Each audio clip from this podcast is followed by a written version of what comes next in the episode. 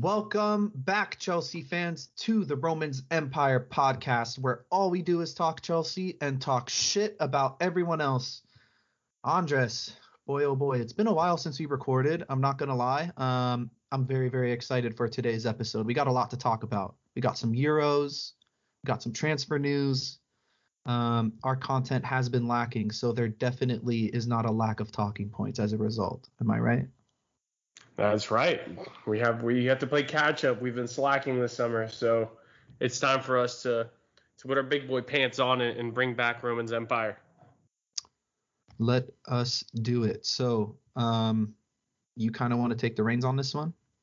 But yeah, we'll start pretty much where the summer started, and that's the Euros. I technically it started a little bit earlier after the Champions League. Pulisic did win the CONCACAF Nations League with the U.S., but the big talking point is Euro 2020, which they yes they are still calling it 2020 and 2021, and Chelsea players were everywhere in this tournament, and I feel like it's wrong to start anywhere else but with the champions in Italy, who were in my opinion the best team from day one and throughout the tournament. Not sure if you agree with that or not. Uh, agreed. yeah, pretty, I, I, actually, I think it's pretty self-explanatory. I, I, I actually helped my brother out with his Euros bracket um, once the knockout stage started, and I had Italy going all the way through. So glad it worked out. Yeah, and the person that benefited the most was J5, now J8 for Italy. Jorginho himself had himself quite a tournament. Um, he started every single match for Italy, if I'm not mistaken. I don't think he was ever subbed out. Uh, I don't think he ever got into yellow card trouble or anything like that. But he was arguably Italy's best player in the tournament. I know that Donnarumma won player of the tournament, but I really think that the penalty heroics pushed him over the edge in terms of the votes there. But mm-hmm. in, in terms of what he accomplished, he had the most passes in the Euros out of any player. Uh, he was second in tackles and interceptions in the Euros, and I believe he actually broke the record for interceptions mm-hmm. in the tournament, like lifetime. So out of any Euros, I'm pretty sure he now holds the record on interceptions. Uh, he was second in total ball recoveries and third in distance covered. So, I mean, those numbers, Zach, I think they speak for themselves. I think Jorginho, his resurgence started under Tuchel, and now he seems like a kind of guy that you need on your team, both club and country. Andres, dare I say it, one of the best midfielders in world football. And this is coming from a guy that a year ago, around this same time, was willing to sell him for 40 million or 50 million. Um, no, Jorginho was was fantastic. Um, I think the most impressive part about um, his performances in general was that he played in a two for most of this season hopped into the Euros, played in a three, um, and didn't skip a beat. Granted, the other two midfielders he were playing, he was playing with, could be put in that same conversation as some of the best midfielders that world football has to offer in uh, Verratti and Barella. Um, but no, it was a very impressive Euros performance from him. Um, I'm glad that he cap- I'm glad that he was one of the captains of the side. I almost said the captain, but that was Chiellini. Um, but yeah, no, very, very, uh, very good uh, performances from him. Um, hopefully, he can carry it into next season. And look, um, he's showing zero signs of slowing down. And this is somebody that we talked about possibly being one of the players that gets phased out going into next season as we look to improve the squad. And honestly, I don't see him going anywhere anytime soon. Yeah, and and he's the first that we're going to talk about throughout this tournament that I feel like has shown a little bit more bite and swagger after being champion of Europe. Mm-hmm. Um, he was a vocal leader, and then it was great to see. I think it was in the was it the semis against Spain that he got the cold-blooded penalty, and people got to see his penalty style, and everyone was freaking out. Like even NBA players who don't often watch soccer were saying that it was ice cold. So it was fun to for Jorginho to get that sort of recognition. But it was the Jorginho hop before it was the Bruno hop. Let's not get it twisted, guys. Jorginho was doing this for almost two full seasons in the, or no, one full season in the Premier League before Bruno did. So suck it, Bruno, who by the way sucked in the Euros. He was awful. Hey, he yeah the theory that Bruno well the theory that's starting to become fact that Bruno doesn't show up for big games remained so far in this tournament. But Yep. and it, a surprise for me was the other Chelsea Italian and Emerson.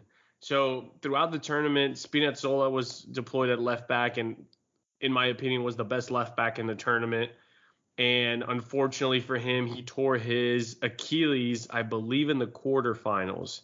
Yeah. Uh, very, very unfortunate. You know, he has been struggling with injuries for the past two or three seasons.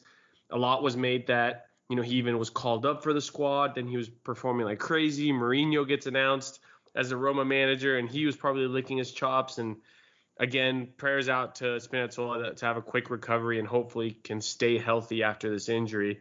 But I thought Emerson came on and was surprisingly above average. I, I don't want to say he was spectacular, but for a guy that was not supposed to play a single minute except trash minutes probably after a game was secured, you know, people like friends of mine were always saying, "Oh, you have to target Emerson. Like he's going to be the reason Italy lose." And on the contrary, I thought he was solid enough to where maybe you missed the offensive output of Spinazzola, but not much on the defensive end, which was shocking to me. Yeah, no, I Emerson he, he's one of those players where like you said, you don't expect him to come in and necessarily set the world alight. He just needs to come in and be average for him to do his job. That's all anybody expects out of him. Um, I'm not going to overreact and say he was necessarily good because I think Chiellini and Bonucci probably put together one of the best performances as a center back duo in recent memory um, in a major tournament. So I'm not going to give too much credit, but um, yeah, no, all you can do is come in and um, and not make any mistakes, not make the team worse. And I don't think he necessarily made. He definitely didn't make them better. Um, and missing Spinazzola was huge, but defensively he held his own. Um, you know, obviously going forward is where he lacked a little bit compared to Spinazzola, but happy for him. He raised his transfer price, and that's all I give a fuck Exactly. about. That's what I was to say. You know, if, if a move from the Serie A comes in, it'll it won't be for 10. It might be for 15 or 18 million. So Yeah. I'll take the extra cash for, for the Chelsea transfer bank. So um, that kind of narrows it in. That kind of closes it out for Italy, and we'll go to the other finalists in England. Uh, England had the most Chelsea players alongside Germany in the tournament with Mason Mount, Reece James, and Ben Chilwell.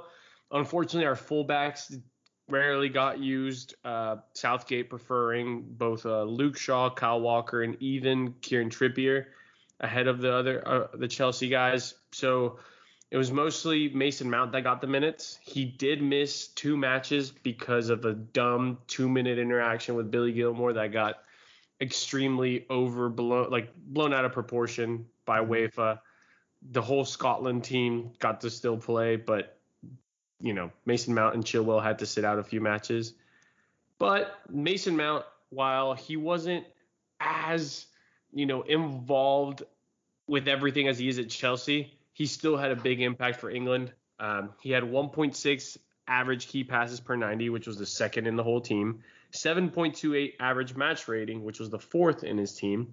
Three big chances created in the tournament, that was third in the team.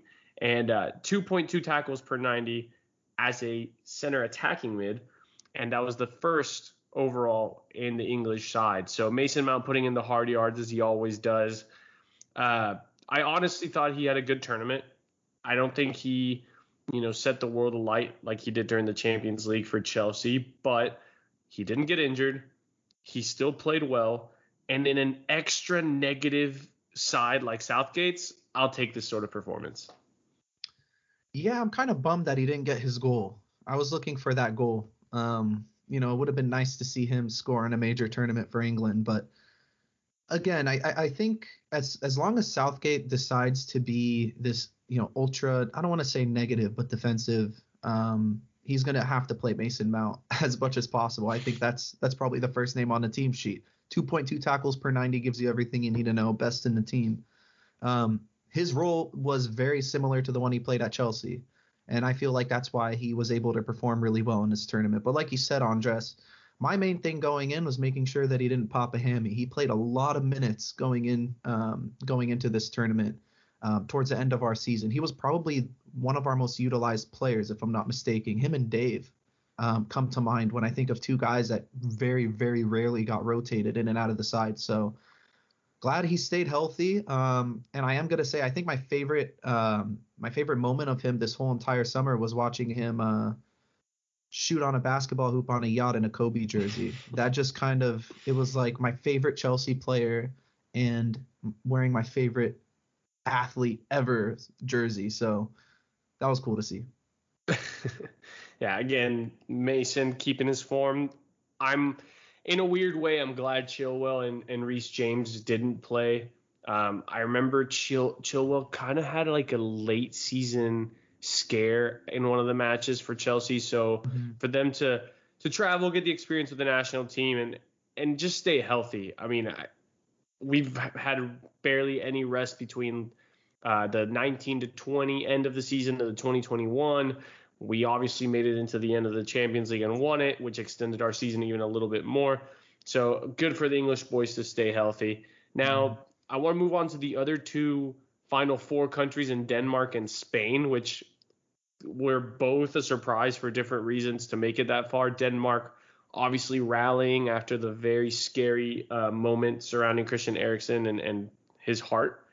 Um, obviously, the team turned it around. I think they they barely scraped by because of goal differential or head no head to head with Russia. I think got them the best third place finish in their group, and then in the elimination matches they took care of business. And Christensen along the way had maybe the goal of the tournament. Now we know why he never scores at Chelsea because he only gets opportunities with his head, which he's completely incapable of hitting the target with. um, maybe he needs to hit it with his foot more often and it'll go in. Good lord. If it wasn't for Patrick Schick, you might have a goal of the tournament. yeah, I mean Patrick Schick, one of the players that definitely made his um, what's the word? He kind of left his footprint in this tournament. It's hard to to not talk goals without what he did to Scotland, I believe. Am I saying that correctly? Was it Scotland that he embarrassed? Let's just put it this way: a lot of us thought he was Schick going into the Euros, and now he's not so Schick.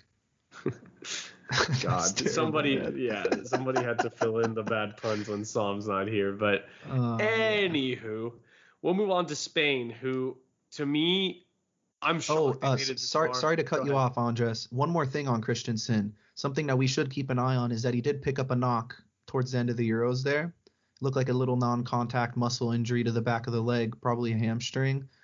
Listen, he's been really susceptible to these kinds of injuries um, throughout his career, considering he hasn't really played a full season at the same position consistently. I would say um, that's something just to keep an eye on because now both of our, um, you know, both of our center backs that are capable of playing up the middle are now, I don't necessarily want to say injury prone, but they definitely are more at risk than some of our other players at picking up knocks. So something to look at heading into the season.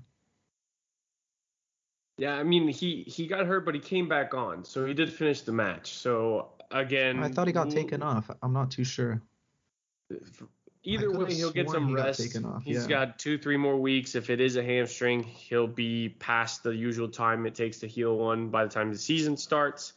And Thiago Silva is still extremely healthy. So if we need Thiago Silva to, you know, start for two matches before Christensen's back, so be it. I don't think any Chelsea fan will complain.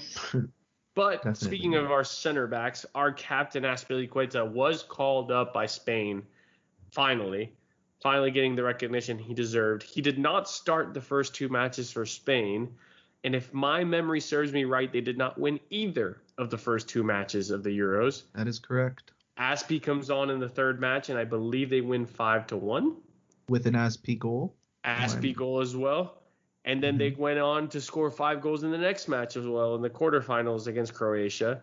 They make it then to the semifinals and he still played there, and they had to go all the way to penalties for uh, Italy to finally um, kind of take care of business like they did throughout the tournament. But again, Azpi, you you bring him on. I don't know why Luis Enrique was for, forcing Llorente to play right back, but when you play players in the right position and add a little bit of experience, you see how much better the team got.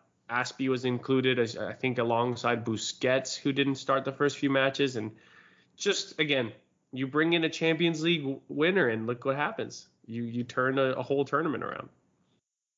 So underappreciated. I fucking love that man. Yeah, and and again, another player that you know he is going up in age. Didn't have to put too much mileage in the tank during this tournament. Get his time off now, and he'll be ready to go for next season. It'll be it'll be interesting to see how we'll start lining up, whether it's going to be with him on the right side, whether it's Christensen on the right side, or whether it's even Reece James on the right side of that back 3 mm-hmm. um, moving on to the biggest disappointment, in my opinion, as a country in the tournament, to France. This was probably the most overhyped international side going into this Euros. Uh, mm-hmm. Am I am I good to say that? No, you're good to say that. They couldn't have not just won the Euros, they could have won the World Cup, the Champions League, every major tournament possible. This team is this team's I don't think we've seen a team this stacked before. It's crazy. The only thing they didn't have was a right back. Yeah, outside backs in general, I guess. Yeah. They like they love playing their their center backs at fullback. And Deschamps Deschamps, sorry, let me say that correctly we'll have to pay the price for that because Ferland Mendy probably could have deputized at left back, and they probably could have done better than Jules Koundé or even uh, Pavard at right back. But anyway, France unfortunately disappoints our very own World Cup and Champions League winner N'Golo Kante, who going into the Euros was being touted as probably the Ballon d'Or kind of front runner. You know, a, a good run in the Euros could have sealed it for him. Now probably won't be in the final three, which is really sad because I mean, could you imagine an N'Golo Kante Ballon d'Or? I mean, the the guy that doesn't want it getting an individual trophy, you, you just make my life. This was probably the biggest disappointment for me. Um, if you if I'm looking at the whole tournament as a whole, because I really really thought if France made they didn't even have to win it. I think if France just made the final and played well up through the final, Kante would be a shoe in. Um, but yeah, it's, it, it is kind of disappointing. They're just a team that has so much talent and is so stacked, but does not know how to put it together on the pitch. thought Mbappe was horrible, which was shocking because he's usually really good so in big bad. matches. So um, bad. He was completely absent in the tournament. Um, Benzema was the one that was trying to drag them to glory, um, but he seemed to blow really hot or really cold. There was no consistency out of that out of that front he, three whatsoever. I think he only scored in the match against Switzerland where they got eliminated. Uh, Benzema. He, and, and he was really good all around in that match. And the thing is, is I was watching it and thinking to myself, okay, well, where was this in the first match? Where was this in the group stage? The group stage, yeah, because I, yeah. I was I was joking that you know um, during the World Cup where France won, everybody was so quick to point out that it took Giroud this many shots in the tournament and he didn't score. Well, the stats were piling on to make Benzema the exact same case. And I was just thinking, oh, look how fun, how ironic, you know, everybody wanted to point the finger at Giroud, but here's the guy that's supposed to be the savior of this team and the missing piece to make them even better. And it took him to the final match to do so. Uh, obviously, to Giroud's detriment, Benzema played most of the time. Uh, but, you know, I think this was the tournament that he was worried about and, and kind of kept the, the transfer rumors during his time at Chelsea uh, alive, that he wanted to make it to the next tournament, that Deschamps wanted to bring him on. And it's unfortunate that he couldn't get another trophy for France, but now Giroud gets a, a, move that we'll talk about a little bit later. Again, barely used during the tournament, so not much we can add on him. And off to my disappointment of the tournament in Germany. Obviously, I'm a big Germany fan. I'm honestly just glad that the Joachim Low era is over after the World Cup. I feel like he just quit trying or even caring, and it showed in the Russia World Cup. It showed in this Euros but our Chelsea boys, for the most part, did great. Kai Havertz continued his end of season form, playing in a similar role as he did for us in the R343. Instead of being the central piece, he was uh, on the right side a little bit more here, working off of at one point Serge Gnabry, at one point um, I believe was Thomas Muller.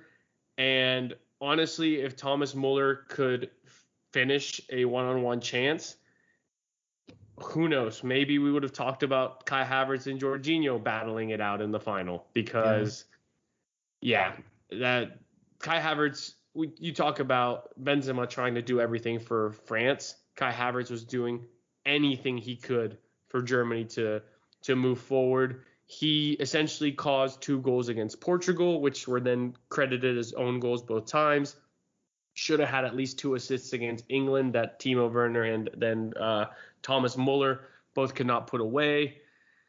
I mean, the, the the class oozed out of Havertz, the dribbling, the the vision. I mean, it was all there. I think he had a case to be the young player of the tournament. Uh, I if they went that, further, I think he would have been a lock over Pedri. Yeah, I was gonna say Pedri probably gets it because he did perform in the in the next round, which Mhm. gave him an extra 90 minutes, and he was just that good in that He match. is rid- he's ridiculous. He's a special player. 18 years old, Barcelona for once made a right uh, business decision getting him. Yeah. But um, yeah, Havertz, I thought this was great to see because we're now midway through July and we still haven't signed a new striker. So if we're gonna have to go with a makeshift makeshift striker, I'm glad that Kai Havertz is still firing in all cylinders because Mhm. on the opposite end, Timo Werner, if anybody thought he was gonna get redemption in this tournament, he did not. I think that this was by far the worst we've seen of him. Not even worse than when he was playing out in the wing at Chelsea. Like I think this is by far the worst cameo of matches that I've seen Timo Werner play in the past year. Maybe this is why Timo never comes off the bench for Chelsea because there's this knowledge from Tuchel that he just does not perform. If you're going to get a performance from him at all, it's going to come with him starting. I don't know what it is with him. Um, he's sort of an anomaly. And the shitty thing is, um, now that I, I know we're going to get to it a little bit later, if I want anybody involved in the freaking Haaland deal, it's this guy. Send him back to Germany. Let him get his 25 and 15 again. We get Haaland. We'll throw in another, you know, 100 mil. Let's get that deal done. Um, no, it, it was concerning, man. And it, he was one of the players that I was really watching this tournament because I remember watching him in the Confederations Cup years ago playing for Germany, and he was really, really good for them. Scored a few goals, assists. He he was touted as quote unquote the striker of the future, um, and it just kind of hasn't panned out for him. So the fact that he didn't perform again is concerning. But on the flip side, he got a guy like Kai Havertz, who I think all the questions have been answered. Um, if anybody still had any doubts about him going into the Champions League final, he proved them wrong. And if there were any questions going into the Euros, I think he definitely proved them wrong, even to a. I, I'm trying to find the right word and I can't, but you get my point. I, I I just think this is a special player, and everybody is starting to realize that. There's this foregone conclusion now all over Twitter that Kai Havertz is the next big thing, and I don't think that's uh I, I don't think that's very far off. And like you said, Andres, the big positive here is that he's putting in these performances and he's scoring goals going into next season. And my stance right now, and granted, to everybody who's listening, take this with a grain of salt. We are not insiders by any stretch. I don't think the Haaland deal is going to happen. Um, so if it doesn't, this is what we have to go with for the season, and I feel pretty comfortable with that. Granted, he's not going to get you your 25 or 30 goals next year like a Haaland would, but he's going to be scoring somewhere in the double figures, and he's also going to be possibly in the double figures for assists as well.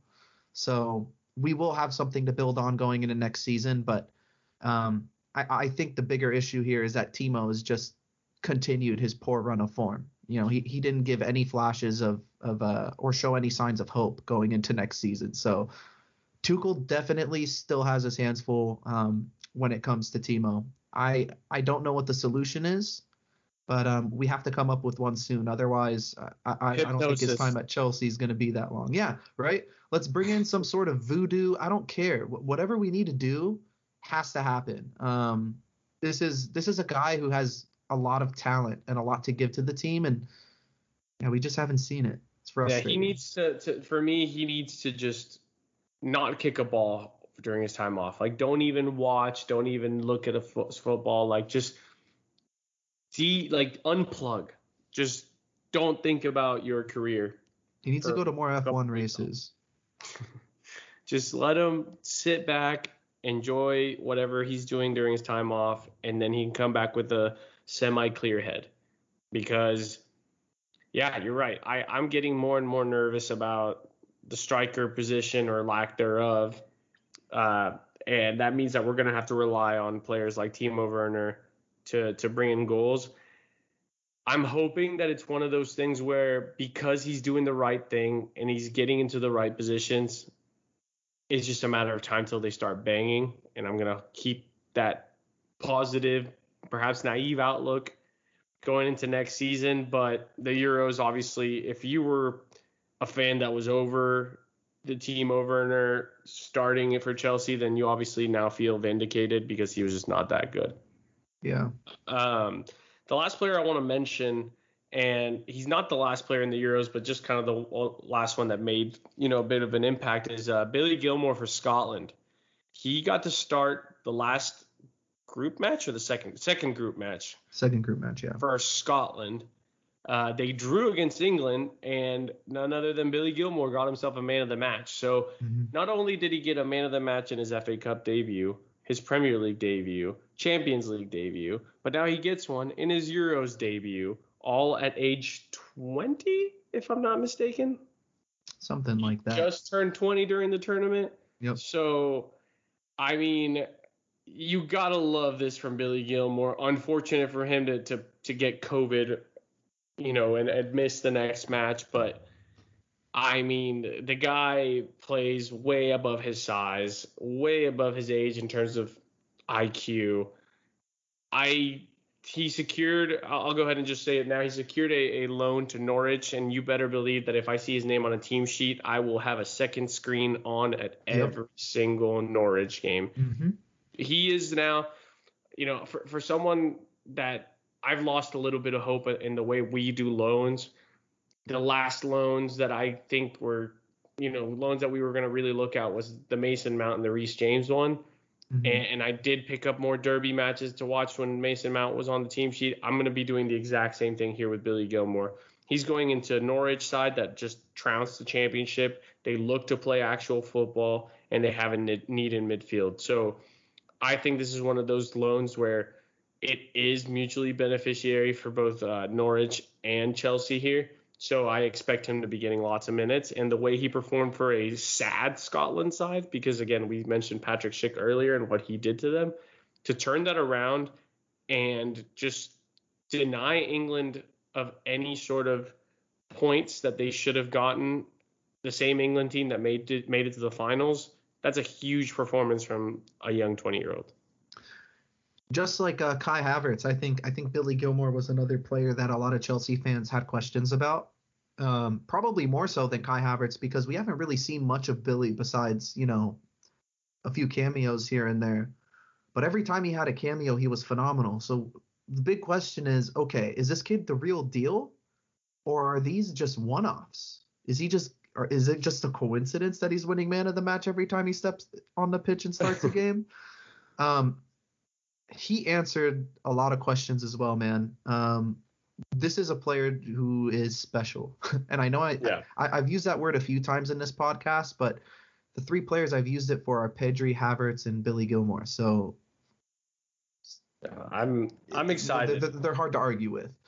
Yeah, the, the thing with Billy, um, Norwich fans are over the moon that they have him. I think they understand that they have a player who's gonna have an effect similarly to the one that Conor Gallagher had at West Brom last season, where he sort of transforms the whole way that midfield operates. I think he'll have a bigger impact than Conor Gallagher. I think he's a shoe in for player of the season over there.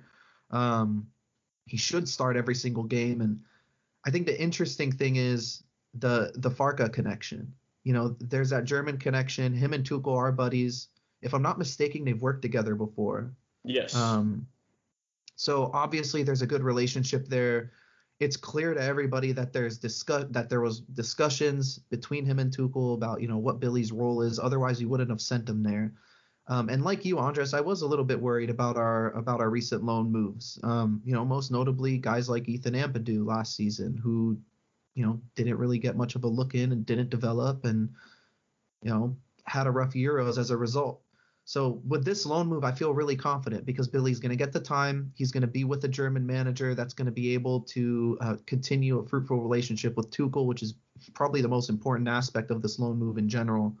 Um, and he's also playing progressive football, something we haven't mentioned either. Norwich are a championship side, but they aren't um, they aren't a, a negative side, like in the way we talked about England. They do like to play on the front foot. They do like to score goals. They do like to possess. So it's going to be interesting.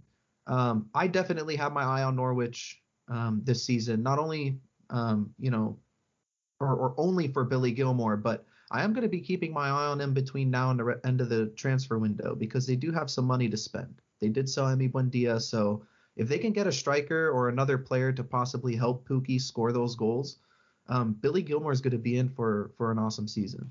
I was gonna say with Buendia leaving, they're gonna have to count on other players. I think his name was Cantwell or Caldwell, Tom number Cantwell. 14. Yeah, yeah. He, they're going to rely yeah. on him. Obviously, Pukki's still there.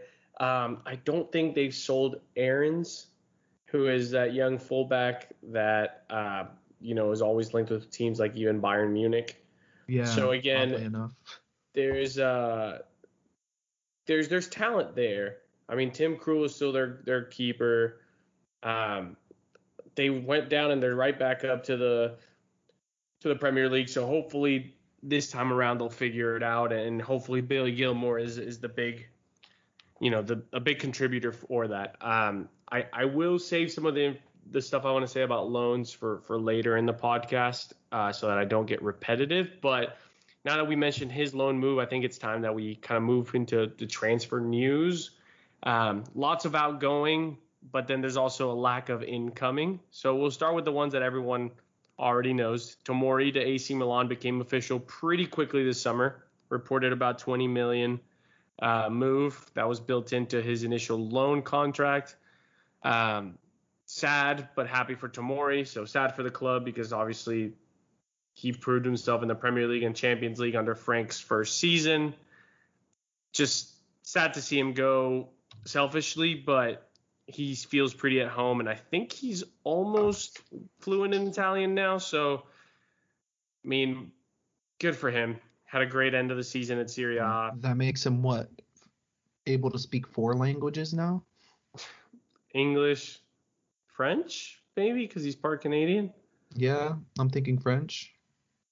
And then I know that he has some African descent, so I don't know if he speaks any dialects down there. Who knows? I'm sure he does. I'm sure he does. I mean, if he could pronounce his name, he has to speak a dialect down there. Who knows? But Who knows? Uh, yeah. Good, good for the guy. Hopefully, the minutes in Italy can see him get called up to the national side. Obviously, he's still young, and England does have a lot of center backs, but I think had he played a full season, he would have been called up to the Euros and, and perhaps even gotten a few games, kind of like Tyrone Mings did. Um, staying in Milan, as of this week, Olivier Giroud finished his move to Milan as well, 1.1 million. Um, this one was a little weird for me, not gonna lie. Like I know Milan's wanted him for a while, but that is now Giroud and Zlatan up front, so not sure what Milan's trying to do there. Um, they love their old strikers, don't they? The old trusty veterans, I guess. I'm happy for Ollie. And you know what? His farewell message to me really, really uh, got me in my feels. Um, we had a lot of great memories together. The Champions League, the Europa League, the bicycle kicks, um, FA Cups, five goals in one match.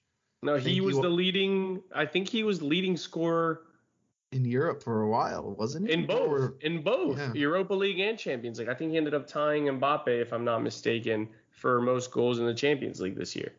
Uh, yeah. I could be talking out of my ass, but he was the leader for a while, and I know for a fact he was he won the Europa League Golden Boot. So the thank you Arsenal moment, we can't forget that. I mean, he's just another ex Arsenal player that went to greener pastures and had a much better club career elsewhere. He became he sort of okay. One quick Cult aside on Giroud. Before you get there, Okay, yeah, cult yeah, yeah. hero. I was gonna ask that same question. I was gonna say, is he a cult hero? I think he is. That- I think as when- far as he gets. This guy's always gonna have. Uh, this guy's always gonna get an ovation every time he shows up at the bridge between now and the end of his life. Yeah, Like, uh, there's no, there's no, no, there's no confusion as to who Giroud is. He scored He- winners in finals. Yeah, he's major more part blue. of our big teams. he's more blue than he is red. Um, but yeah, yeah. cheers to him. Thank, thanks for sticking around longer than he probably would have wanted to, um, in terms of minutes and the, the lack of minutes. But again, when he was on the pitch, he made his mark. Um, speaking of Mark, see what I did there? Mark Gahey or Gurhey is the correct pronunciation. I, I I've heard Gahey. Gahey, Gurhey. I, I've heard both. But um, a player that we thought might have gotten a chance to, to impress this offseason has signed for Crystal Palace for 18 million. Now, I believe that Chelsea has the, the option of first refusal, meaning that if a team in the future bids for Gahey, Gurhey, and Palace is going to accept, Chelsea has the right to match the offer and get him back as well as also like a sell on clause. So there is a percentage that would come back to the club. Honestly, There would be an obligation for Chelsea to get him back if they match that fee. Like, correct. yeah, It- it- meaning Crystal comes to Palace doesn't have a choice. Yeah. Yeah. They, they take the same money that they would have taken had, who knows, Borussia Mönchengladbach offers 20, whatever. We would get first choice to get him back. Now, um, I think this is a smart move because as of right now, the club's squad and depth chart goes Thiago Silva, Antonio Rudiger, Christensen, Azpilicueta, Zouma. Zouma, Reece James, potentially Malang Sarr, and then Gurhey. Maybe Ampadu if he has a good preseason. But uh, he had a better loan, so maybe you put Gary Gurhey uh, at the beginning. Yeah, yeah, so yeah. He, so for for potentially three starting jobs, we have six players, and he's seventh. So getting 18 million for the seventh man on your depth chart, I think is good business. I understand that he was a monster for the academy, and I understand that his potential is through the roof. But in this market, if you can get almost 20 million for an unproven in the Premier League talent, with the option to get him back while he gets every second on the pitch, I think this is smart business. Uh, me too. Honestly, I wasn't too bothered by it. Um, I had the same feeling with this. I actually had a better feeling about this deal than I did with Tomori because with Tomori, there, we didn't read anything about buyback clauses or anything like that. Was there with Tomori? No, he's he was long gone. Like we Yeah, we knew so- that he was leaving the moment he loaned because there was uh not an obligation to buy, but an option to buy. Yeah. And then he was he hit the ground running in Italy. So they love him over there. But with with with Gahey, the deal sat with me better. Um, because there's that option with the buyback, obviously the option to match any other offer. Um, I think anytime you get somewhere in the range of 20 to 30 million for a guy his age who doesn't have any Premier League experience whatsoever, let's keep that in mind. Um, you have to take that deal, especially in a summer where all the other potential deals we're exploring are very, very, very expensive. Unlike past summers where we looked for more bargain deals here and there. Um, I, we'll get into it a little later. I don't really want to spoil it too much. Um, but this is something that um, this is something that I feel comfortable with, unlike a lot of other Chelsea fans. And maybe this is the way forward. Um, you know, because there are a lot of question marks about our loan about our loan situation. So I'm gonna Yeah. save that because I know I know we're gonna jump to that whole hot topic later. But for now, just make it known I, I'm comfortable with this deal. Um, another thing that we haven't considered is that he is going to be playing with Gary Cahill, who is another Chelsea legend. Um, so we'll see how many gonna- minutes Cahill gets next year. Well, well, no, I, I'm just saying he could learn from someone like that, Yeah. and then obviously, if he becomes the player that we expect him to be, that's a potential center back for the future for us. Look, the door is not closed, and that's the point. Unlike Tomori, um, we will have the option to get this guy back if he if he balls out somewhere else. So good for him. You know, it's again no Premier League experience. Money like that comes by, especially in a summer like this where we're looking to improve on an already Champions League winning side. Um, makes sense. Yeah, so so unfortunately, there's not any outgoings of the players that we want to get rid of. Bakayoko, Drinkwater, perhaps even Barkley. They're still all on board, but the understanding is that Tuchel said that he would get a look at them before deciding their future. Now, everyone knows going into this summer, maybe it was a pipe dream at first, but then kind of the the train on this rumor started taking off, and the Erling Haaland to Chelsea rumors will just not go away. Um, unfortunately, they're not going away because nothing has been completed just yet. Um, Ooh, you sound optimistic. Don't get everyone's hopes up. no, no, no, no, no, no. I'm just the way that's been reported is that we're going to be annoying all summer. Yeah. Uh, now Dortmund already did sell Sancho to, to Man United. They made United pay the number they wanted, and they made them wait a whole year for this signature. So we do know that Dortmund, much like us, honestly, are tough negotiators. Um, there had been They're not in a rush. No, by no means. Yeah, It's- they don't which need I, the money. which I do think is weird though. I Mhm. I, I want to say that the the sell clause or whatever that goes into effect for next summer is 70 70 75 million. And reportedly Chelsea's willing to offer up to 150 which is double. So if you're asking me if I would take $100 today or $50 in a year I would obviously take the 100 today but that's just me. Again I I think 100 mil goes A little you know, more complicated than that. yeah, yeah, yeah, obviously, but there had been reports for a while that we were going to try to do a swap deal. You know, the the rumor was that Cho was included in the initial one because Sancho left, so there's a hole there. That turns out to have been completely false. Um, there was also another one for a bit that maybe we would send Tammy Abraham the other way. There was never any concrete evidence of that.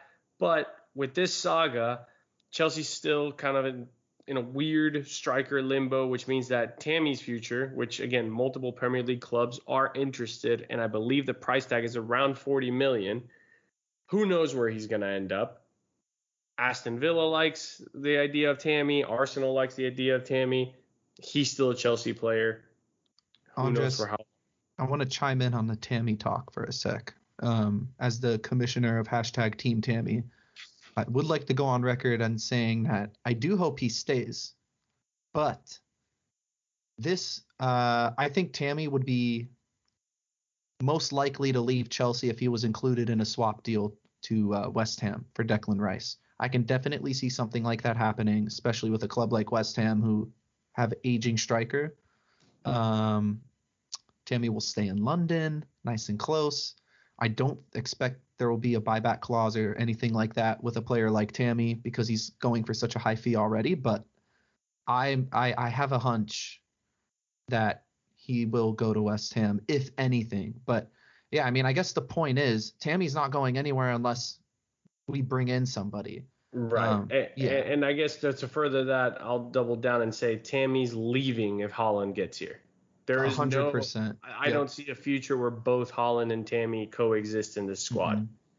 Now, the surprising bit, because again, Giroud also left. Armando Broja signed a new five-year deal, and and now he may be the one staying as a third striking option or second or third or whatever, depending on how you want to draw up a striker's death chart.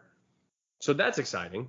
Um, that in a way, the the fact that we haven't signed a striker means that we may look into one of our own to to stick around in Armando Broja, who's got the big frame, some pace, did well for himself at Goals. Vitesse. Yeah. He has goals.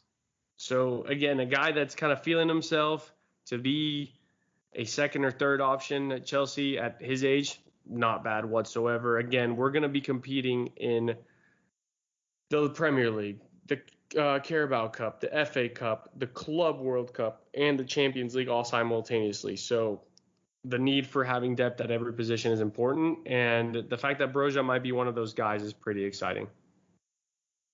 Yeah, I just um I want to add one more thing. Um, I know kind of switching gears here, but about Declan Rice. Um, kind of going back to that, I think Tuchel does have an infatuation with bringing in a guy who's multifaceted, and I think that's the only reason why Declan Rice is the only name we're hearing of besides Tchouameni. Um, so somebody that can play both the CDM and the center back might be on the cards. Um, something to note is that we're not looking at any center backs. A lot of the talk has calmed down. Um, you know, Varane was really the only one that we heard about besides Jules Koundé, who seemed to get priced out. But by the way, Jules Koundé is doing all the right things to move to Chelsea by rejecting to move to Tottenham. Um, maybe we can just use the Willian song with him when he comes.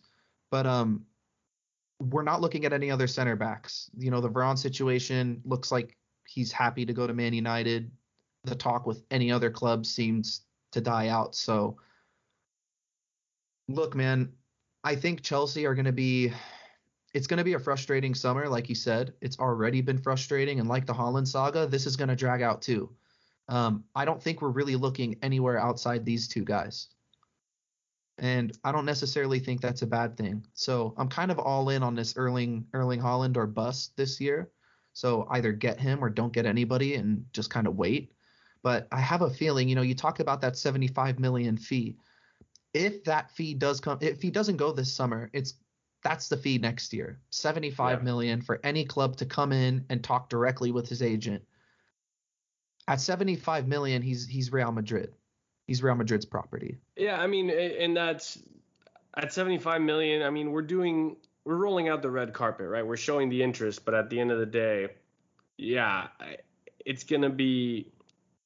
I think we'll be fiscally responsible to not overpay wage wise if we're gonna be, be put into a competition with PSG, Barcelona, mm-hmm. Real Madrid, etc. And again, Haaland, we are we've already seen his kind of personality. He has this sort of like the world against me in like a in like a positive way about like how he views himself as kind of like a he has to win everything. Yeah. Yeah, he uh, Madrid seems to be if it comes down to next year something like Madrid would be the move and and again they can dig themselves a financial hole but I know we won't and and that's why I think Chelsea's trying so hard to do it this summer. Like just you have to get him now. I, have seen the argument um, for, oh, well, we'll just be a stepping stone in his career. Look, if we sign him and get two, three seasons out of him, we'll get double what we paid for when we sell him mm-hmm. again. And that's exactly what I was going to say. If Haaland comes to Chelsea, this isn't a seven or eight or nine year relationship where he scores 250 goals for the club and challenges Lampard for all time. That's not the case. Um, this is a guy Most that's going to yeah. Look, he's going to come in three or four years and he's gone. Um, I think four years would even be a bonus. So I don't know, man. Look, I guess I want to kind of pose this question. Um, going back to what I said earlier, I just don't feel like right now, and let's listen, tomorrow morning I might feel a little differently. At this point in time, I don't feel like an Erling Haaland deal is going to come to fruition. I feel like if it was going to happen, it would have already. Um, would it be really be the worst thing in the world if we didn't nab him this summer, and if we did have to stick with Kai Havertz and maybe give Tammy and Broja a shot? He, if if we don't get Haaland, um, is it a failure if we don't get Haaland? No, but I would want people's expectations to follow suit if we don't get Haaland, we're not winning the Premier League. Like I will be yeah. extremely pleasantly surprised if with the current striking options we can win the Premier League. And and you can call me negative or whatever, but you're asking Timo yeah. Werner, you're asking Hakim Ziyech, you're asking Pulisic to stay healthy and have output. Like that, that you're asking a lot. And without Haaland, and again, maybe I'm too like pessimistic on this. We're fourth place. We're behind Manchester City. We're behind a revamped Man United, a healthy Liverpool, and then us.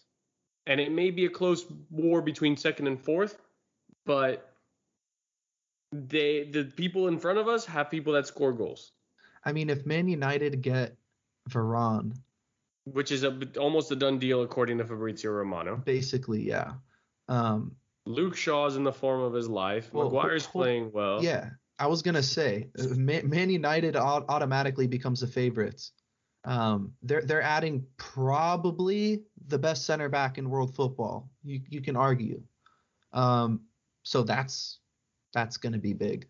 Um, Liverpool, I feel like, is the team that may fall off this season. Um, you know, talk about Mo Salah wanting to go. Mane's not com- coming off not the greatest year ever. Firmino, for some reason, still gets lauded as the greatest center forward that ever lived. I don't know about Liverpool. Man City, obviously, they're going to beef up. We'll see what happens with the whole Harry Kane saga. But let's not forget, dude, uh, Nuno went to Tottenham. So that's obviously gonna that's gonna be big for them. Um, They signed a keeper apparently. Whoop de doo. oh, Gollini or what is it? What is his name? uh, one of Atalanta's. Yeah, Um, yeah. I'm honestly, man, like, I, if anything, Leicester City's next. Like Spurs, like, I'm not. No. If they That can keep Kane, they're always gonna be. If they can keep Kane, they're they're gonna be sniffing around. Yeah.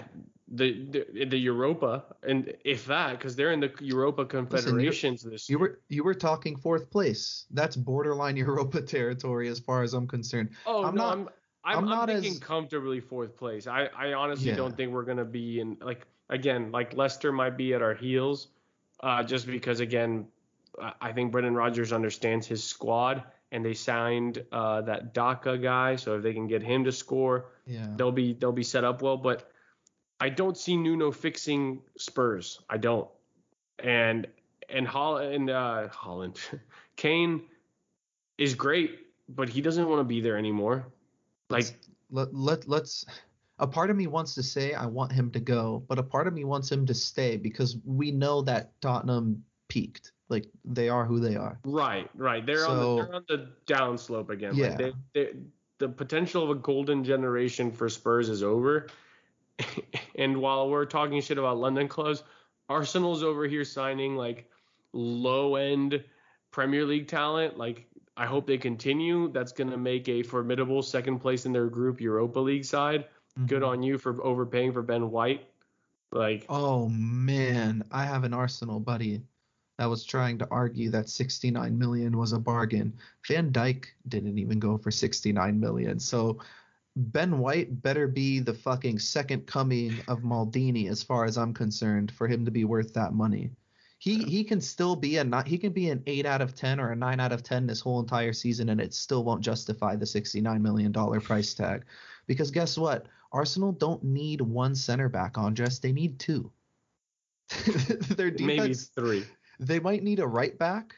I mean, I mean, they're Bellerin might be leaving. Yeah, I mean Yep. it's a mess, but it's a mess. They're but but to bring it back, you're talking about Declan Rice, and yeah, and one thing that the signing of Declan Rice would mean to me specifically is um, formational flexibility. Because right now, I don't see Declan Rice being the type of midfielder, like at least based on how he played for England in the Euros, where I got to see him a little bit more. I don't see him doing like Kante's job. He's not a replacement for Kante. or Jorginho's. Like No. they, they you don't take either of them out. Kovacic is more of a hybrid of those two, which is why he's a good option. And and in More my of a head, Matic type. He needs to Eh. be in a pivot. Someone else needs to help him out with the running. he is gonna protect the shit out of a back line. And Yeah. that's why I think that if Declan Rice comes, then that's a possibility for us to run a a four three three or maybe, you know, more of a a double pivot that requires a holder, defensive destroyer kind of thing, where he's just there to protect the back line, which allows you to draw back four a little bit more. So that's the one thing that would interest me with the Rice move. Um, I like I like the Rice move for center back. I've eventually I, I've said this before. I mean, I still think that long term he's he's going to be a center back. At some point, he's going to move back there and just become, you know, the leader in the back line. I, I think he's built for it. But I mean, yeah, I mean he can grow into that. We we probably don't need to put him there from the beginning. But but I mean I think you're no no not from the beginning. But I think you're spot on with the whole um you know I mean flexibility thing, and that's why the move is so appealing. He is basically the he he will be the English Marquinhos if we do wind up picking him up. He'll be used in the same exact role when we need steel in the midfield he'll probably get dropped at the base of a three and he'll s- literally sit in front of the back line and not move far away from the middle. Or we could play him in the middle of a back three um, and he'll do just fine there. So I, I personally think that the Declan Rice deal is probably the more feasible of the two, if I had to be honest. And I, I, would be really excited about it. Um, but from what I'm hearing, West Ham's saying 100 million. There was a report that came out today. I don't know how true that is they'll probably ask that much. I mean, we're a, we're a rival London club. United also wants him, so they might just be looking for a bidding war. I mean, I think this one's a little bit more complicated because West Ham definitely doesn't have to sell him, and they're they're in the Europa, aren't they? Um, I'm not sure actually, uh, but let me see. While while I look it up, I was gonna say my my thing is, is that the difference between Haaland and not selling is he's going to a whole new league, so yeah. you don't even have to. When you sell him for big money, it's it's fine, but there's the English tax in the Premier League, and yeah, it's just it's tough one. And it again, Man United getting involved, and and the other part of the Man United in, involvement is that in a way he fits what they already do far more than what we do.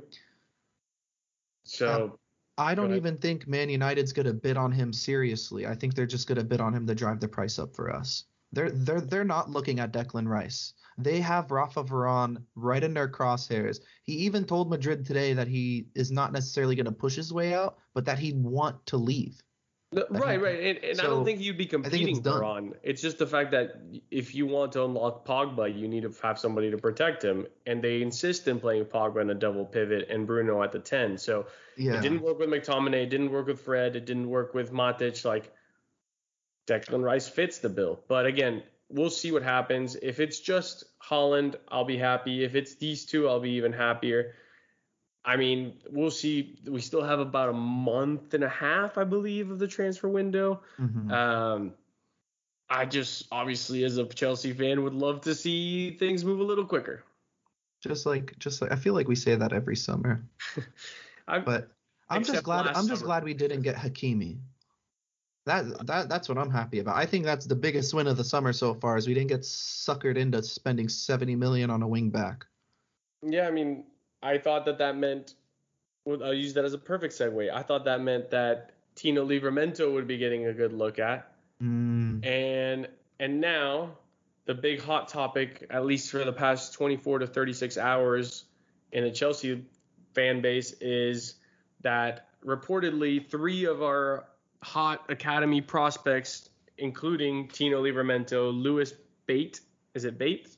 I, I never know oh, yeah. that's a and uh, Myles Peart-Harris all are refusing to sign a new contract. Uh, Bate has one year remaining, and it looks like he's not even looking to sign anything right now. With Liverpool, Leeds, West Ham, and Southampton all interested. Uh, Tino Livramento it was our Academy Player of the Year. He has not signed an extension. Um, he's training with the U16s. Yeah, he is. Interesting because he won't um, sign the extension. Oh, I guess that's fair. And uh, obviously Premier League interest there, and Myles Peart-Harris as well. Myles Peart-Harris as well. My thing here is this has divided the Chelsea fan base because there is never a time where the Chelsea fan base can be united ever into is this the club's fault or do these guys not have a backbone?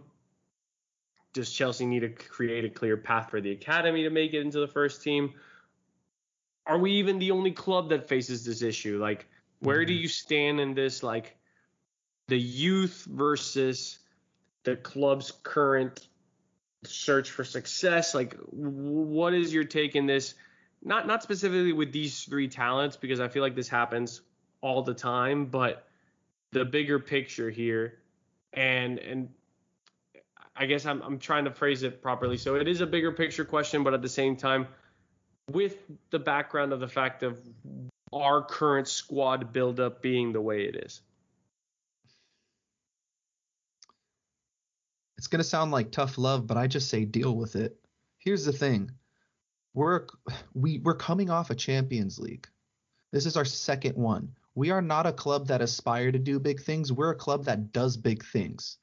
So it's it's difficult because you know you do have that emotional attachment to those youth players. You do want them to succeed. You do see the pictures of them when they're 13 14 15 um, and, and you watch their development every year and you want them in the team obviously but you have to take a step back and look at the players that have already sort of quote unquote graduated into the first team already.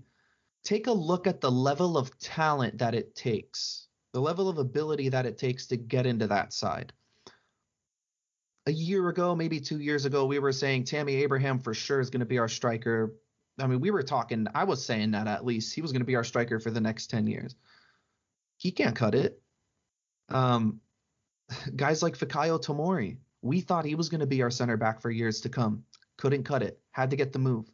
The level of talent that it takes to come into this team and not only get your opportunity but keep your spot in the team is ridiculous. So in on one hand, I want to say, all right, they're quote unquote running from the grind. On the other hand, I understand you need to get that first team experience, whether it's at Leeds or whether it's at, you know, any bottom half of the table club. Take your pick. That experience is better than riding the bench and training with, you know, the Chelsea first team only. So I get that side of the whole argument. Yeah. I'm not mad at them whatsoever. So uh, this isn't an attack on them at all. I get it. Um, you do, as a club, from Chelsea's perspective, you want to keep these guys around because obviously there is a level of expectation. And don't get it twisted, these guys have ridiculous talent. They could all be world beaters if they wanted to. Um, the club want to keep these guys, but we can't make those promises to them that they're going to get the first team minutes. You know, a year ago, a year and a half ago, you could have made that argument. Frank was still the manager.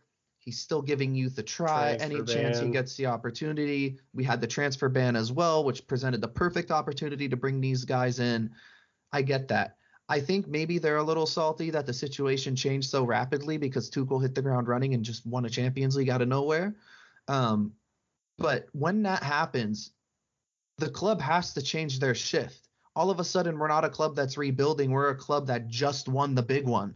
Now we can look at guys like Erling Haaland and and and you know A plus players as opposed to the A minus B plus players that have to develop. So look, my point is the club's focus is to improve the squad and only the first team right now. And I get that. We just won the Champions League. So we can't make these promises to these youth players. And honestly, we as fans, we can't be mad at them if they want to go.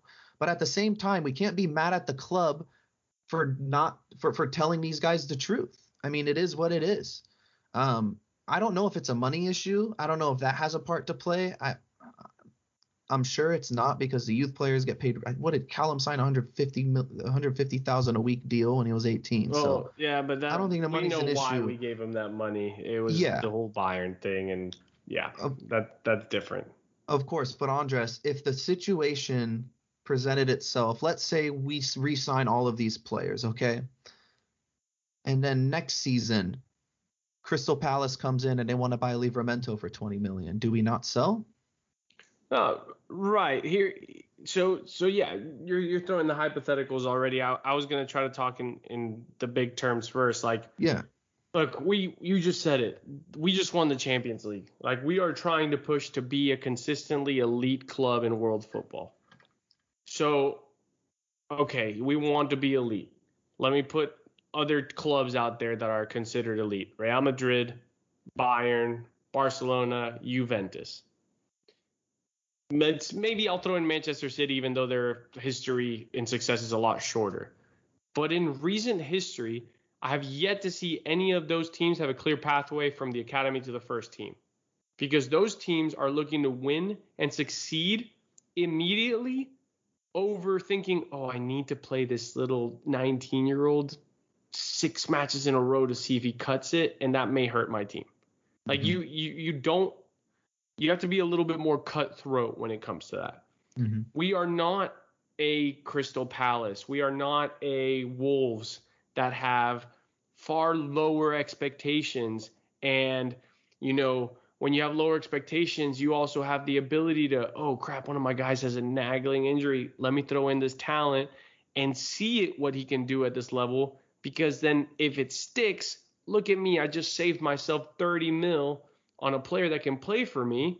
And now that's money that I'm saving so that I can compete with the big dogs financially. Like the reason why players for like Southampton make it into the team, or again using Wolves, or or even lower down, who who was I gonna use as a reference? I think, hell, let's let's say Ben White at Brighton. Like, Arsenal. yeah, sure. Emil Emil Rose, whatever the the kid that now has the number ten jersey at Arsenal, which is hilarious. Um, yeah, these guys get to to get to that point because that team wasn't expecting to do anything. Like Harry Kane was nobody. He literally was nobody. It took three starters to get hurt at one position for Harry Kane to get a shot. Then Tottenham also didn't have the money yet, so he got to play another season. And then it turns out he actually could be really good. Like you talked about the last batch of players for Chelsea. It took a transfer ban to allow Tammy, Mason Mount, Reece James, and Tomori to walk into the first team. That and, that and that was my point. The level of talent that it takes, you can't just be a really, really good youth player that has potential. You have to be a player like Mason Mount that when you hit the ground, all of a sudden you you're not a youth player after 10 matches. You're a bona fide Premier League starter. And, and that's my point. So another thing that frustrates me, Andres, and I'm gonna vent a little here, especially on Twitter, which I know is is its own rabbit hole that nobody should ever go down. Um, not every Chelsea youth player is going to become Mason Mount. Everybody needs to get that through their heads. So yes, these kids are talented. Yes, if you give them the opportunity, maybe they be they, they have the potential to become world beaters. Not a maybe, they do. But the point is, we can't expect every single youth player that comes along to be the next big thing. That's not the way it works. Right. Look how it- long look how long of a gap there was between JT and Mason Mount.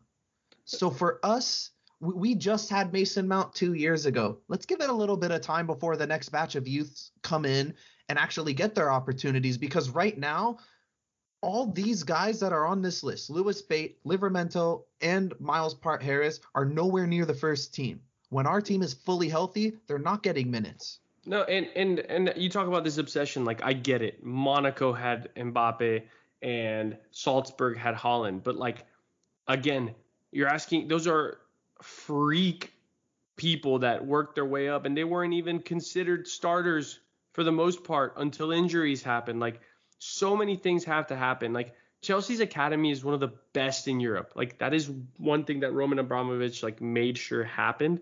So they're gonna produce names that are going to be attract attracted to world like clubs around the world. But if you want me to believe that every year six of those guys have to make it into a 22 man squad, that is beyond beyond naive. We cannot like the especially the current squad at Chelsea that is either so young or like the few veteran guys are tied to long contracts. Like I just mentioned the center back position with Guehi. Livramento, maybe you can have an argument that can play wing back on, you know, as a backup to Reece James. But can you blame the kid if he wants to start somewhere else? Lewis Bate, he plays center mid. He to, to play near the team. let, let's put the, the list again. Gilmour, who actually got minutes as the fourth option for two positions, left. So let's take him out of the equation. You got Kante, Jorginho, Kovacic. Below them, Gallagher is getting a look at. Barkley. Barkley's getting another look at. Loftus Cheek is getting a look at. Trevoh Chalobah is getting a look at. Like, so now you're now you're now eighth on that list. Eighth for two positions. Peart-Harris, to be honest, I don't even know where he plays. But if he plays center back or center mid, he ain't getting any minutes. You, you, So the point is, you can't you can't blame the club for telling these guys the truth. exactly. So Yeah. oh no, we didn't build a pa- pathway. Okay, maybe the club like recently has been short termed and made bad deals like Drinkwater, Bakayoko, etc. And they are actively trying to get rid of them. Like we unfortunately can't just be leaving five spots every season for the next up and comers. And again, the jump from the academy level to the Premier League is a big one. It is massive. Like it's like going from high school classes education to college. That first No, year I, I think it's even more intense. Probably. But like if you you can be the smartest kid in your high school and then you can be the biggest idiot in your chemistry 101 class. Like Mhm. that's just how it works. Like thinking of players, Dominic Solanke was supposed to be the next Chelsea striker. Where is he now? He decided, "Oh, Liverpool's telling me I'm going to get minutes there." Nowhere. He didn't make it anywhere. Using a Liverpool example now, Brewster. I don't even know where the hell that kid is. He, I think he ended up at Sheffield and could even barely cut it there. Like the- the- I mean, look, the, the the point is, we can't have it all. no, no, we a can't. year and a half ago, two years ago, this was the dream. Bring in the youth. Let's limit the transfers unless it's a really smart move. Let's do it. Otherwise, let's give the youth their opportunity while we have, you know, this transfer ban. Even after the transfer ban, I was still for playing the youth. We were all sold on that project. We saw enough to where we were like, okay, we have enough talent here where if we if we harvest it right, we can have a Champions League winning side. Tuchel came in and said, we do have a Champions League winning side. Now, everything needs to change. It's a business decision. It's a not only a business decision, it's a fucking sporting decision. You have to make you have to make tough calls sometimes. And being a top club like this, Andres mentioned it, Real Madrid, Barca, Bayern, Juve, their youth players don't even stick around. They look for opportunities elsewhere also. Uh, so- Hakimi, he's at Yep. PSG now. He left Yeah. Real Madrid. Yeah. like here here's the main thing for me like you don't want to burn a bridge with these kids right? Like the last the last thing you want is for these kids to turn into your your who who's a kid that just got lost in the transfer in the loan army? Uh Lewis Baker. Tons of potential under Mourinho. Mourinho was quoted saying that if this guy in the next 6 years doesn't make the England squad it is my fault personally. Lewis Baker is back in the preseason. He has had like 12 loans. Like, if these guys want to go out there, because here's the other part you can think that you're helping them with a loan. You send them on loan to a team that's supposed to do decent in the Premier League. They tell you they're going to use your player. And by week 10, they haven't won more than two games and they are in the relegation battle. They're not going to give a damn about your loan player. Yeah. They are trying to scrape by and just survive. So then So- the loan so- player sits on an even shittier bench for a year. So is that a valid reason to get mad at the club then? Because there is a lot of anger directed at like, okay, here, our loan our loan situation has been shit. Minus Mason Mount, Tammy Abraham, Reece James. No, because here's what the club just did right with Marc Guehi. You say, you know what? I get it. You want to get first team football. The, this club bid. If that's a place that you think you can go, I think the price is fair. I'm going to set up clause that says that if they try to sell you, I can bring you back. So you're gambling on yourself, and I'm gambling that if you're good enough, I'll bring you back. There is no burnt bridge. Then the club that buys him will try to develop him. And from there, you can decide if bringing him back is worth the investment. And sure, it is going to be a, a, ta- a transfer fee on somebody you brought in, but guess what? You cashed in on him already, or you let him walk. I don't know how um I don't know how teams respond to offers like that where or proposals where there's buyback options and first refusals and things like that. I'm pretty sure that's at the bottom of the list of what a of what a buying or selling or what a buying club wants to do at least. Um, but in terms of the selling club, if our loan situation isn't working, I I fucking love this. I don't know how feasible it is granted i don't I, I don't know the football side i don't know how we balance our books i don't know how i, I don't know how that works but if we can do this in more mass quantities, kind of like how we had 15 loanees, if we can sell one or two youth players a season with a buyback clause, at that point, there's no harm done. The player gets his experience that he needs. If it doesn't work out, have a nice career. If he winds up destroying the league he's in, becoming a world beater, and he's worth our time, all of a sudden, we have a cheap, uh, we, we probably have a better deal than any other club that has interest in that guy, and we could go nab him. So I don't know if we can do this every single season. I don't know how feasible that is. I don't know how realistic it is, but I fucking love that thought of okay, if our youth players are really really wanting that move and they don't like any of the of the loan options, they can leave well, with the option to come back in the future. Uh, my my thing is like you're asking if it's feasible. I think it's feasible because these guys are unproven. So these other teams are taking risks too. They're getting a deal on a on a potential ceiling because that's mm-hmm. what they're banking on, right? Marc Guehi, he did well for Swansea. Now you're thinking he can cut it in the Premier League. I can get him before his price goes up in the Premier League by bidding 18 million to Chelsea. And what does Chelsea do? If his value is going to increase and I find myself needing a center back, I don't even have to get into a bidding war. I just have to match a bid. That's it. Yeah. That's all it takes. And the point is the best part probably is that you're not burning a bridge. At the end of yes. the day, the club is getting what they want and the players getting what they want. I've seen a lot of people going around saying, "Hey, that's how is that a win-win for both parties?" No, take your emotions out of the situation. From a business perspective, let's not forget Chelsea Football Club's a business. We've had Dan Silver on this podcast 3 times now. Every single time he's come on, he's stated Chelsea Football Club is still a business before they're a football club. So don't get it twisted. Good deal comes by, player wants to leave, money works for us, he's gone.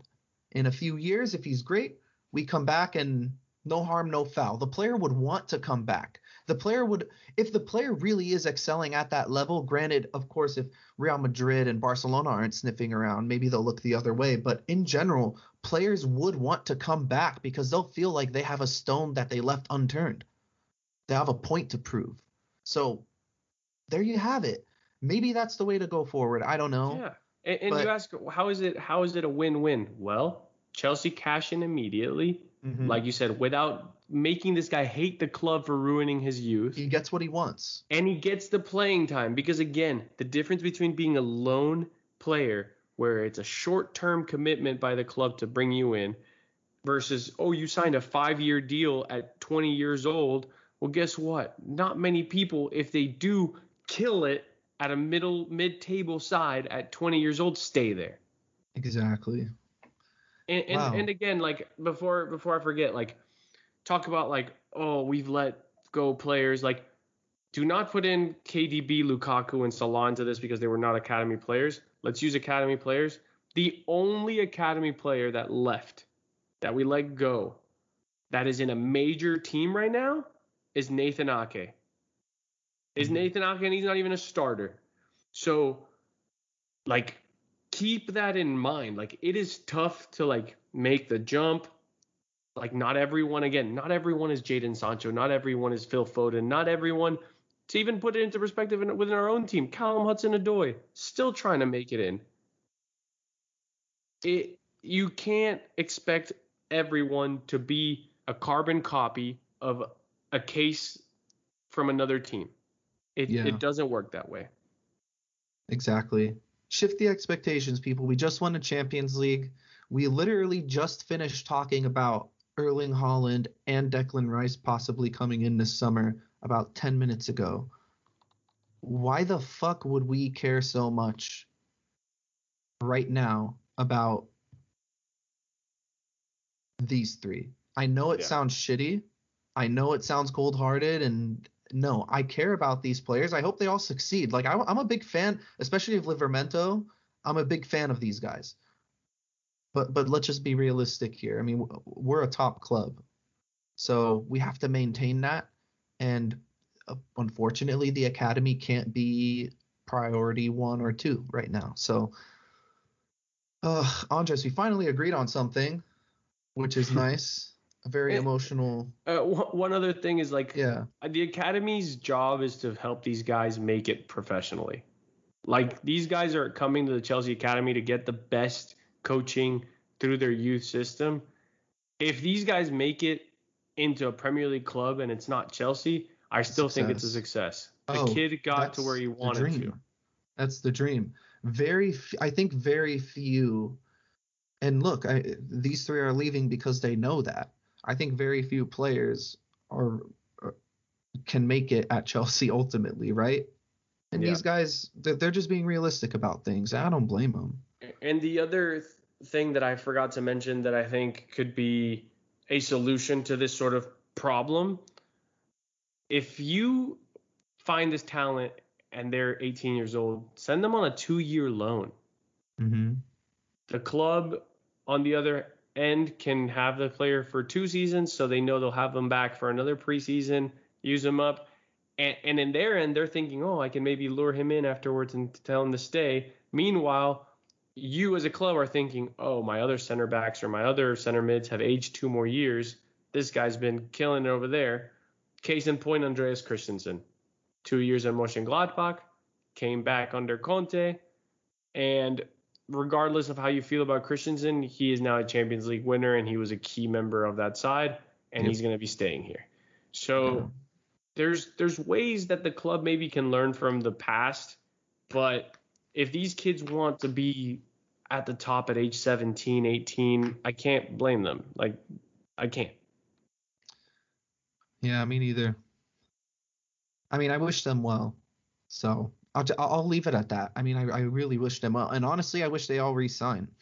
Let's not get it twisted. I, I hope all three of them wake up tomorrow and go, good Lord, what kind of mistake did I make? I love this club way too much to leave. I'm to stay here forever and ever and just wait. That's what we all want, but it doesn't work that way. Um, but yeah, I mean, that brings us to the end of the show this week. Um, Andres, we will be expecting a lot more content. Um, and hopefully we'll have Sam on board next time. So until then, keep the blue flag flying high.